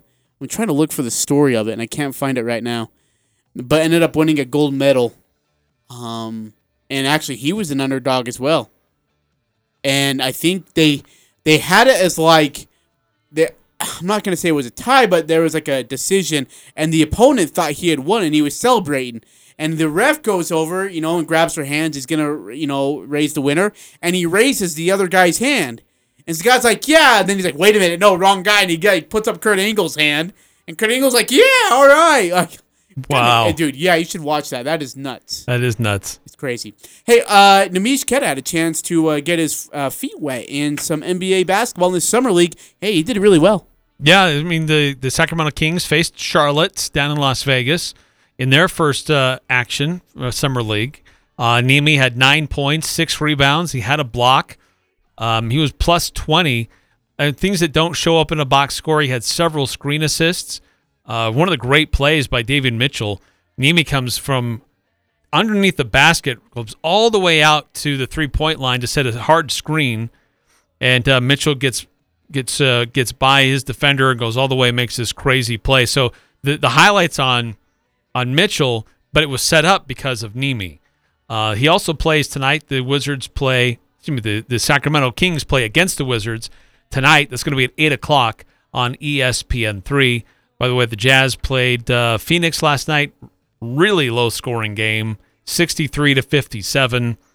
Um, I don't know that anybody really particularly stood out for Utah, other than uh, Trent Forrest continues to be pretty steady for the Jazz. Doak had some uh, some good moments, um, but the overall pretty low scoring game, which means it's pretty sloppy. But uh, still, you know, they play again uh, tomorrow. Utah does, and we'll see where they go from there. Yeah, I'm looking actually forward to that one too as well. Uh, but good for Nemi. Sam has not seen any summer league. In fact, he was saying that was Ja Morant on the sideline. Yeah, he wasn't dressed last night. Hopefully, he gets a chance to play in uh, the the next game for Memphis, which uh, I don't believe they play tonight. I think no, they do. Um. Oh, sorry, I'm looking at the wrong day. That was yesterday. I don't think Memphis plays today. They do play tomorrow. Yeah, Right. they play the Heat tomorrow at three o'clock on ESPN three. Well, tomorrow it is then. All right, we're going to continue with our audio with through Utah State Football Media Day. Here is a leader of uh, one of the leaders for the Utah State defense, Nick Heninger. Of course, he was dealing with an injury in spring ball. Uh, was very impactful uh, the last couple of years for Utah State's defense. Uh, had if he can stay healthy, he could be very good for Utah State. I, he's got great leadership. Um, was formerly at Utah. Uh, came here because of Gary Anderson, um, and is still sticking around for I, I guess a super senior if you want to call that. Uh, and he could be very very good for this defense. Again, we hope that he can stay healthy as well. So here's Nick Heninger with Al Lewis uh, to talk about the upcoming season for the 2021 football Aggies. Nick Heninger, let's uh, talk. Last year's season was a washout in a lot of ways. I, I don't know how much you learned from all of that, but things have been interesting for you since then. I think you got married. I think you've uh, decided, obviously, to play more football, where maybe a lot of people thought maybe, hey, you've done a lot of football already. You uh, academically have been honored as an academic All American, a Utah State award for all of that. It's been pretty much a busy offseason, plus trying to get ready and more prepared because you've had a regular type workout in the summer too. Yeah, had a very busy off season. The wife and I got married, Kayla Johnson. She's now Kayla Heninger, Mhm. but uh, we got married May twentieth uh, in Florida. So that was an amazing vacation. She's an amazing woman. So life is good uh, in that aspect. Um, it's been a busy off season. The decision to come back, I'd say, was uh, a very uh, well thought out decision. Uh, it was a process deciding whether to come back. Obviously, new coaching staff. There's a lot of uh, lot of different factors that went into that decision. I even had ankle surgery, and I I'd uh, I'd injured my ankle January 2020, and I was able to play with it, you know, but it still wasn't 100%. So that was another big reason for me coming back, just to uh, fix that before I pursue the NFL. Because when I go when I go for my take my shot at the NFL, I want to be at my best. And I felt like by fixing my ankle now, playing another season, even though I'm older, you know, uh, I felt like that gave me the best chance to pursue the NFL at my peak. So Because Nick, let's face it, I, I think your story really is you've wanted to play football because you you've had to kind of earn everything that you've got in football. Yeah, yeah. I was just talking to some guys over there for another interview, and they were asking me about, you know, uh, competing for a spot, and you know, got new guys coming in, and how's it going to be competing for a starting spot? And you know, in, in my opinion, you know, with how I work, uh, I'm not necessarily working against anybody. I, I'm confident in the guys we've got. I'm, I love the depth we've got at our uh, D line specifically. But at the end of the day, I feel like I'm competing more against myself to be the best player I can be. Because if you let a coach or a reporter or some analyst uh, determine your worth as a football player or as a person in general, you'll never, you'll never, you know what I mean? You'll never be satisfied with that. It'll never be what you really want. And having that confidence or that belief in yourself, I actually talked about this in my uh, at the award ceremony for the Whitesides uh, award that I received, and I talked about my parents and how uh, I quoted Jimmy V, Jimmy Valvano, and how he said one of the greatest gifts he received was from his parents, and that they believed in him, that his dad believed in him, and uh, that belief in me from my parents at a young age growing up has helped me to have that confidence in myself and belief to to push myself to new levels and at the end of the day I love the group of people I'm around. I consider myself extremely blessed to have grown up with the friends I grew up with, with the family I grew up with. And here, when I went to Utah, I was surrounded by great people. But I've definitely learned that whether it's your boss, your coach, whoever it is, uh, it's important to not let them determine your value, even if they're just saying you're the greatest, right? Because you, you really have to find that within yourself and within your own work ethic. Like the poem goes with the man in the mirror. Uh, my coach in high school, Coach Peck, would always quote that as one of our code of ethics about integrity, and that's always stuck with me. And having that belief in myself and knowing that whatever I put in is, you know, what I mean, I'm not cheating anybody else, but I'm cheating myself at If, the end of the you day. don't if go I'm out not going and out. get the best out of whatever, Yeah. What is it? You've already got two degrees and working on a third. I think another graduate degree. Uh, well, I graduated from Utah at the business Mm-hmm. program, and then I came up here, did the MBA Mhm. program with uh, specialization in data analytics, which was awesome. And I decided to come back, and you have to be in school to play football here at, th- at this level. So I, uh, I was looking around. I personally was a little burned out from lecture type classes. I, I loved all my classes, but I, I really was looking for something different and something that would still give me maybe a, a, a skill, a unique uh, addition to my resume or knowledge. And I stumbled upon the drone program Yeah. here at Utah State. So I noticed you're listed as a. Uh, uh, you've got like a pilot's license for something or other. Is that for drones? Is that what that is? yeah, so it's the Unmanned Aerial Systems program. they just it was a minor, now it's a bachelor's degree here.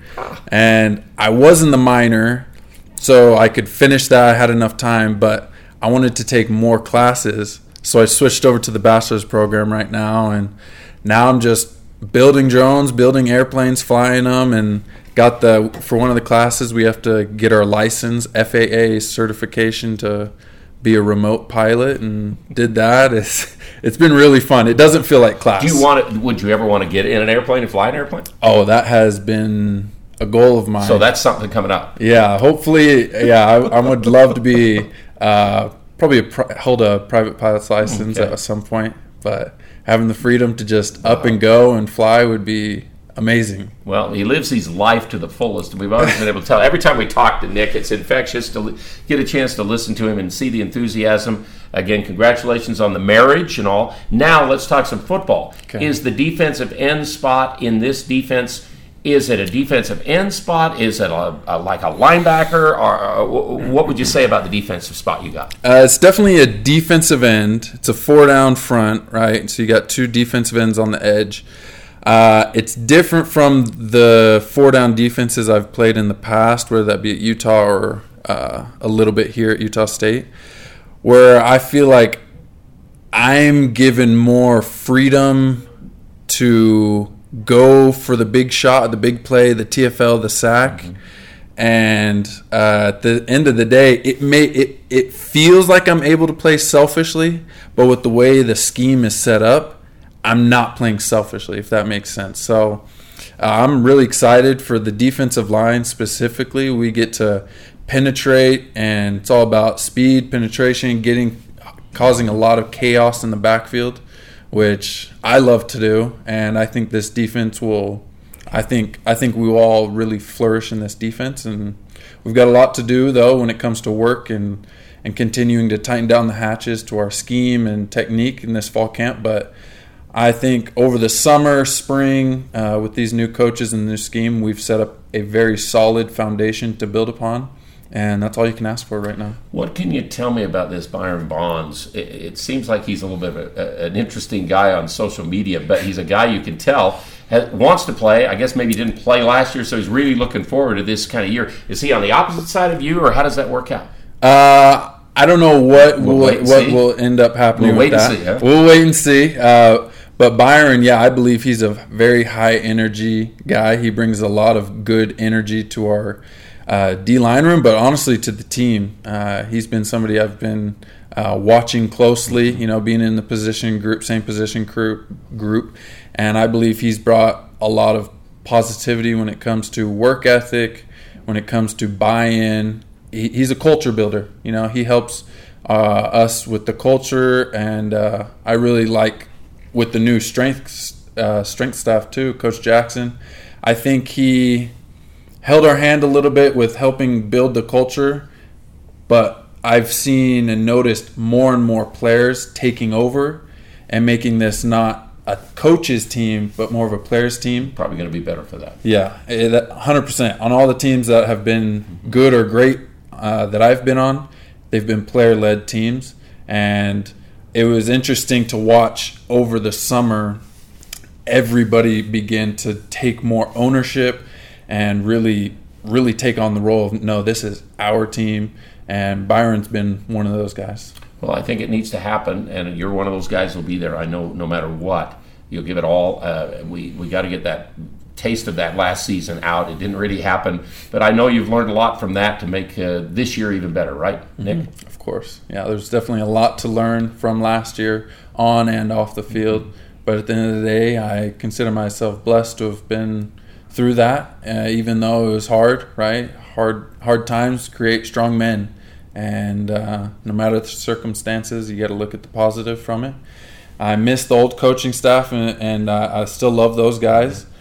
But on the opposite side, positive look at it is I get to network and build more relationships with a whole new group of guys who are from a lot of them from the opposite side of the country, right? Mm-hmm. So at the end of the day, I consider myself blessed to meet new coaches and meet new people and continue to play the game. A lot, a lot of the younger guys uh, will tease me about being older. Right, 25. I'll be 26 in November. One of the older guys probably on the team. Yeah, I think I am. Don't let everybody else. Oh, know we that, love but- that. Nick, good luck on the year. We look forward to it. We'll talk to you many times. Sounds good. Thank you. Appreciate. That's Nick Heninger, leader of the Utah State Aggie defense. This should be a really fun season for Nick. Again, I love the way he plays, physicality, quick. I still remember him running that San Diego State quarterback 40 yards backwards.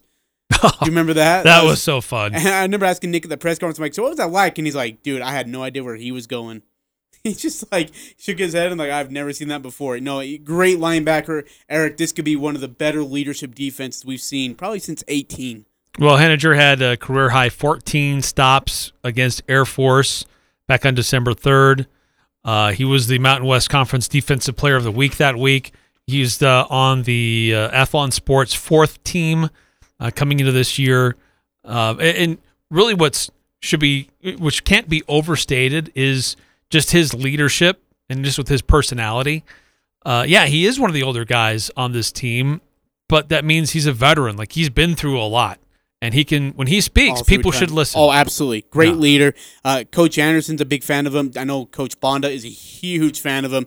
Can't wait to see him on the field. He said he's going to utilize him in a lot of different ways, and that's not good for offenses.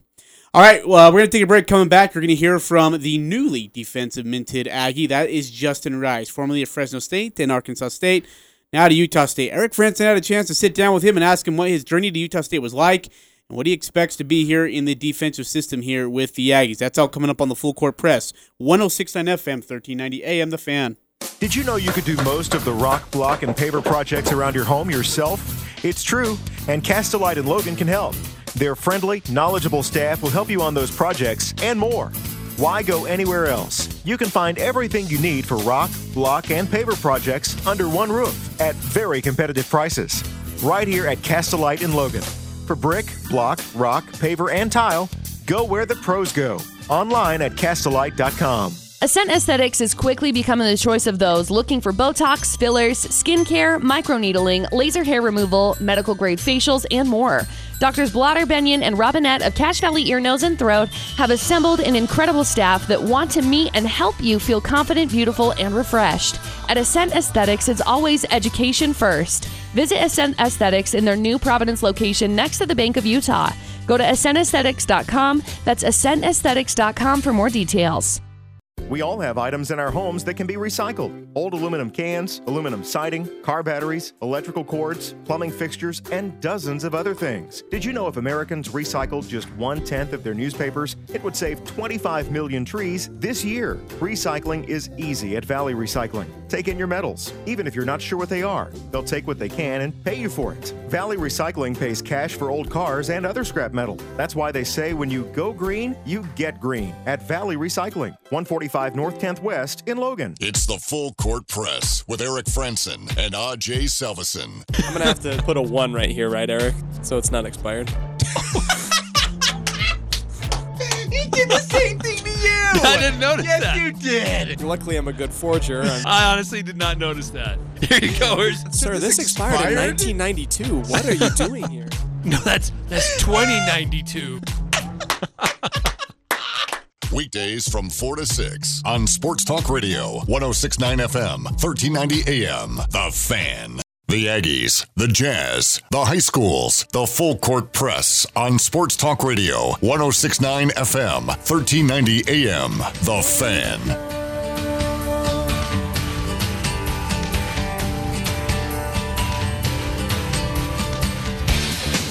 Eric Frandsen and Ajay Salvesen on the Full Court Press, 106 FM, 1390 AM, The Fan. We'll continue with the Utah State Aggie defense here as we now get to hear from Justin Rice. Eric, you got a chance to sit down with him. Can I just ask you before we start the interview, when you had a chance to talk with him, what did you learn of him that maybe he didn't say but that stood out to you? Well, it just felt like you know, here's a down to earth guy. He's been a couple different places. He's been on the West Coast. He's been in the Deep South, and now he's coming to the mountains of uh, Utah State. He's very familiar with the Mountain West Conference, and he's eager to go face some of his uh, uh, some old nemesis. Uh, and uh, uh, yeah, he's he's excited to see some old familiar faces on the other side of the field. We're looking forward to it as well. Here is Eric Frandsen with Justin Rice, the newly minted Aggie defensive back, for the Utah State. Well, linebacker, not defensive back. It's the same thing. Justin Rice, linebacker at Utah State. You've had an interesting journey to get here. You're one of those uh, super senior transfers coming to Utah State. And uh, let me just ask about the experience that you've had. And there's a lot of guys with a lot of experience on this team between the super seniors and the transfers coming over. This maybe I could have you comment on just the experience of this team, especially on the defense. Yeah, um, we got a lot of seniors, whether they're super seniors, fifth year seniors, or four years four year starters. You know, and that brings a lot of experience. And what you need in college football is a lot of experience. And the more experience you have, the more things you've seen, the way you can adjust faster. So, the experience on defense and the the older guys on defense, as long as with myself, uh, we should be very well in being able to adjust to different things because we've seen so much. And how do you feel like you're fitting in and some of these other transfers fitting in with the guys that have been here a long time? Like this is their place, this is their their they've been able to you know take the advantage of the practices and grow their roles and their opportunities and now there's some transfers coming in and may compete for the, the roles and positions that they have. How does that work? You, is it kind of coming together or is there still a little uncertainty there? Uh, I think we've done a pretty good job of gelling. Um, we've had a bunch of team activities and we've hung out together as a team. So I think we're coming together that way. But I also think that the transfers coming in can elevate guys that have been here for a while, pushing them um, to be better. Um, some people can get complacent, and I think when you get fresh blood in, and um, it can really push people to a new level. And I think that can be really beneficial for a team. You used to play at Fresno State, and you were one of the best linebackers in the whole entire conference. Um, there was uncertainty about what was going on with the Bulldogs and the Mountain West overall. Tell us about your journey about a decision why to leave them, where it took you, and then how it's kind of come back to the Mountain West, but now you're at Utah State. Yeah, um, I was at Fresno till my fifth year and uh, tried to stay with them as long as I could. And then COVID canceled the season, and that's when I made the decision to transfer. And uh, Coach A called me, and it was a great fit. I liked what he stood for and played that season with him. Still really appreciated the way he went about things, how he called games and everything. So when he came to Utah State and I was in the portal, it was just a really easy transfer to come over here, you know, with a real familiar face. I know how he operates and I, I really like what he stands for with family and everything. So it was a real good fit. What What's your f- thought about being able to go up against some old foes in the Mountain West again, where you wreaked havoc? You were probably not their most favorite guy that they had to face sometimes, but you get to face some of these teams again. Maybe some guys that you remember that they're back and you're back. What's that kind of like for you to be able to face some of those guys again in the Mountain West? Yeah, um, it's gonna be a lot of fun. I know they've elevated their game, and I know I've elevated my game. So it's gonna be a real good matchup this season. You, uh, Coach Anderson, alluded, uh, talked a little bit about you and his his comments about how when you came to Arkansas State, you were a little bit out of shape. It took you a while to grasp what they were trying to do, and it caught, it, it took you a while to catch up to what you wanted to do and how what they wanted of you. But now at Utah State, here you've you're uh, you've been you're in shape. You're grasping what they're trying to do. You're far more ahead of where you were last time you were with Coach Anderson. What's the biggest difference eh, that's taken place for you in this last year and kind of getting caught up to speed with what he wants to do here? Uh, probably getting that full off season. Um, I was able to have a full spring with the team and the coaches, a full summer with the team and the coaches. So I was able to get real comfortable with the defense, and I was able to work out and stay in shape and not come in overweight and out of shape. So that would slow me down in the beginning of the season. So now I'm ready to start fast, and I know this defense is ready to start fast. You've got some great linebackers to play with uh, that are in your group. Um, how do you feel like you're meshing together, and what's the experience, and maybe more like what kind of damage can you guys do to opposing offenses based on what's there with you? Yeah, um, I've gotten real close with the, with the linebacker group, and I think we've got a, a good uh, group going into the games. And I think AJ brings a skill set of athleticism and the ability to pass rush, so we'll be able to blitz him a lot. And I think Kev has a lot of um, experience. He's played here for a long time. He knows how the game flows. He knows how to make quick adjustments. And I think being able to bounce between me, Kev, and AJ is going to be um, real lethal when we go into games. Well, Justin, uh, it's good to have you here at Utah State. Look forward to seeing how you uh, fit in and how everybody else gets going. And best of luck in fall camp and getting ready for uh, game one at Washington State. Thank you. That's Justin Rice, uh, formerly of Fresno State, Arkansas State, now brings himself to Utah State. Uh, with after spending some time with Blake Anderson there in the uh, na- or there in southern Arkansas, he I dude, this guy could be really, really, really dynamic for Utah State in so many ways, Eric. Preseason first team All Mountain West by Phil Steele, uh, second team by Athlon Sports. Th- this was a guy that made a lot of things happen for Fresno State defensively when he was there for the Bulldogs, and now the Aggies get the benefit of having his services uh, in Logan. And a great linebacker, great leader. Fun to see how that comes together with another uh, another pair of linebackers, which he mentioned, Kevin Meitzenheimer and AJ Vongphachanh. Boy, you could hear that little bit of ang- anxi- anxious, just want to put on some pads and see, like you said, some familiar faces on the other side. He's got a he's got a message or two for some people over there in the Mount West Conference, and he can't wait to get back at it. Looking forward to seeing what he can do and the damage he'll do on the field. All right, we'll uh, take a break. Coming back, we will finally clean up the full court press. Been kind of a weird show. Breaks, music, just Wow, we've had some good content. Like I, I stole okay. both your stat and your player. Yeah, see that's and see you just made it. It's been a good show. People want variety, and you took away the variety by stealing everything that I had. We mispronounced like this wrestler, his Yeah. name. I uh, we didn't know about his story, but then we figured it out. I supposedly was all over the place to start the show, and then our log was completely out of place to begin the second hour. hey, we've salvaged it. we sal yeah salvaged it. There we go. Yeah. Rudy Gobert and Donovan Mitchell, we salvaged it. That's how you can look at it. Right. All right, we'll take a break. Come Gotta back. be positive, Aj. Oh, jeez. It's like the Jazz. Oh, oh, you know, Eric, go. What's the deal with the Dan Patrick Show? Dan Patrick. You're still fighting for Tiki Barber to get in the Hall of Fame. I'm not even actually a fan of Tiki Barber, really, but his stats suggest he's a Hall of Famer. His stats blow away Marshawn Lynch. Okay, because that's the debate now. Marshawn Lynch is retired. Yes, he. If Pete Carroll had just given the ball to Marshawn to run in instead of throwing that pass, we wouldn't even it wouldn't even be a question that he's a Hall of Famer. Dan Patrick. Weekday mornings from 7 to 10 on Sports Talk Radio, 1069 FM, 1390 AM. The Fan. We love being in Smithfield and making it easy for our friends and customers to do their banking. Hi, this is Danny Hanson, branch manager at Cache Valley Bank in Smithfield. If you don't bank with us, I invite you to discover what a great financial partner you'll find in Cache Valley Bank. I'm anxious to get to know you and invite you to stop by and say hello. Now celebrating our second year in Smithfield, located on the corner of Center and Main, Cache Valley Bank, member FDIC.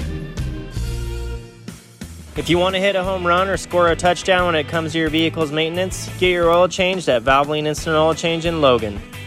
This is Dustin with Valvoline Instant Oil Change. Preventative maintenance is huge in your game plan to keep your vehicle on the road. Not only do we change your oil, but we can also provide other services like recharging your air conditioning.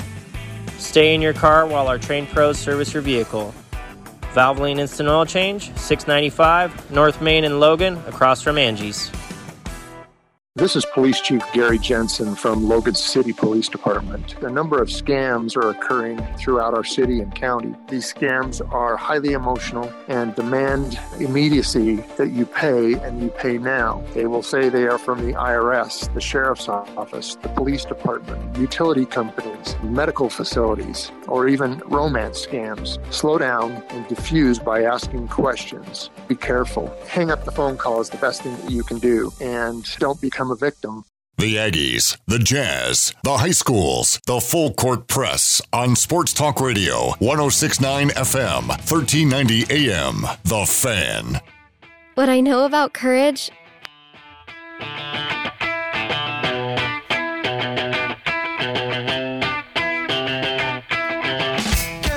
You know what? Bring back Cody and AJ. That's fine. I don't care. My feelings aren't hurt. 9315 on our Guild No, Mortgage don't text line. read the text, Eric. Aj and Eric made the show. Too bad we didn't have AJ and Cody on today. You know what? He's been very insulting. Why is he so salty today? Is it because we haven't talked enough Cougars and Utes? Do we need to do that more? Uh, no. Are you sure, Eric? We I'm can do, confident. Come on, we can do it. Uh, Utah Jazz officially introducing Mike Conley, Rudy Gay, and Hassan Whiteside. Um, one of the quotes that I thought was most telling came from Hassan Whiteside. Um, oh, now I can't. Now I can't find it. Basically, he said that he had multiple teams reaching out to him, and he had an opportunity to go back to Portland, but he wanted to go somewhere where he had a shot at winning an NBA championship. So why did he come to Utah? Uh, similar thoughts compelled Whiteside to join the Jazz instead of re-signing with Portland. The Blazers showed interest in bringing back Whiteside, their starting center, during the 1920 campaign. Ultimately, he could not pass up a chance to make a championship run with Utah. And on his history with Rudy Gobert, which used to be Frosty, uh, and now being teammates, he says, "quote No rivalry or anything. We're just competing. At the end of the day, I'm always happy to see a big man succeeding." End quote. Says I haven't been this excited in a long time. They're definitely a contender. You don't accidentally win 50 plus games in this league. Unless you're the Utah Jazz.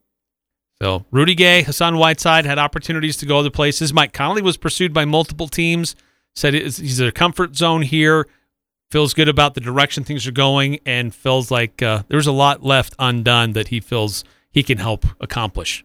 Yeah, he uh, and yeah, Mike's excited about coming back. Says it's the right fit for him with the right guys at the right place, and so yeah, get to hang out, play 52 games. But that second unit, I mean, this you got Jordan Clarkson, Joe Ingles, Hassan Whiteside, Rudy Gay. That's a great lineup. It is. It is. It's a very good lineup. I will definitely agree with that for the regular season. I'm sorry, I don't Uh. believe. And until they win an NBA championship, I may never believe. All right, tomorrow we're going to talk some high school football with John Newbold of uh, play-by-play voice of Skyview. Uh, we'll also have our What Went Wrong Wednesday tomorrow on the Full Court Press. Goodbye, everybody. Social Security is with you through life's journey from birth to retirement.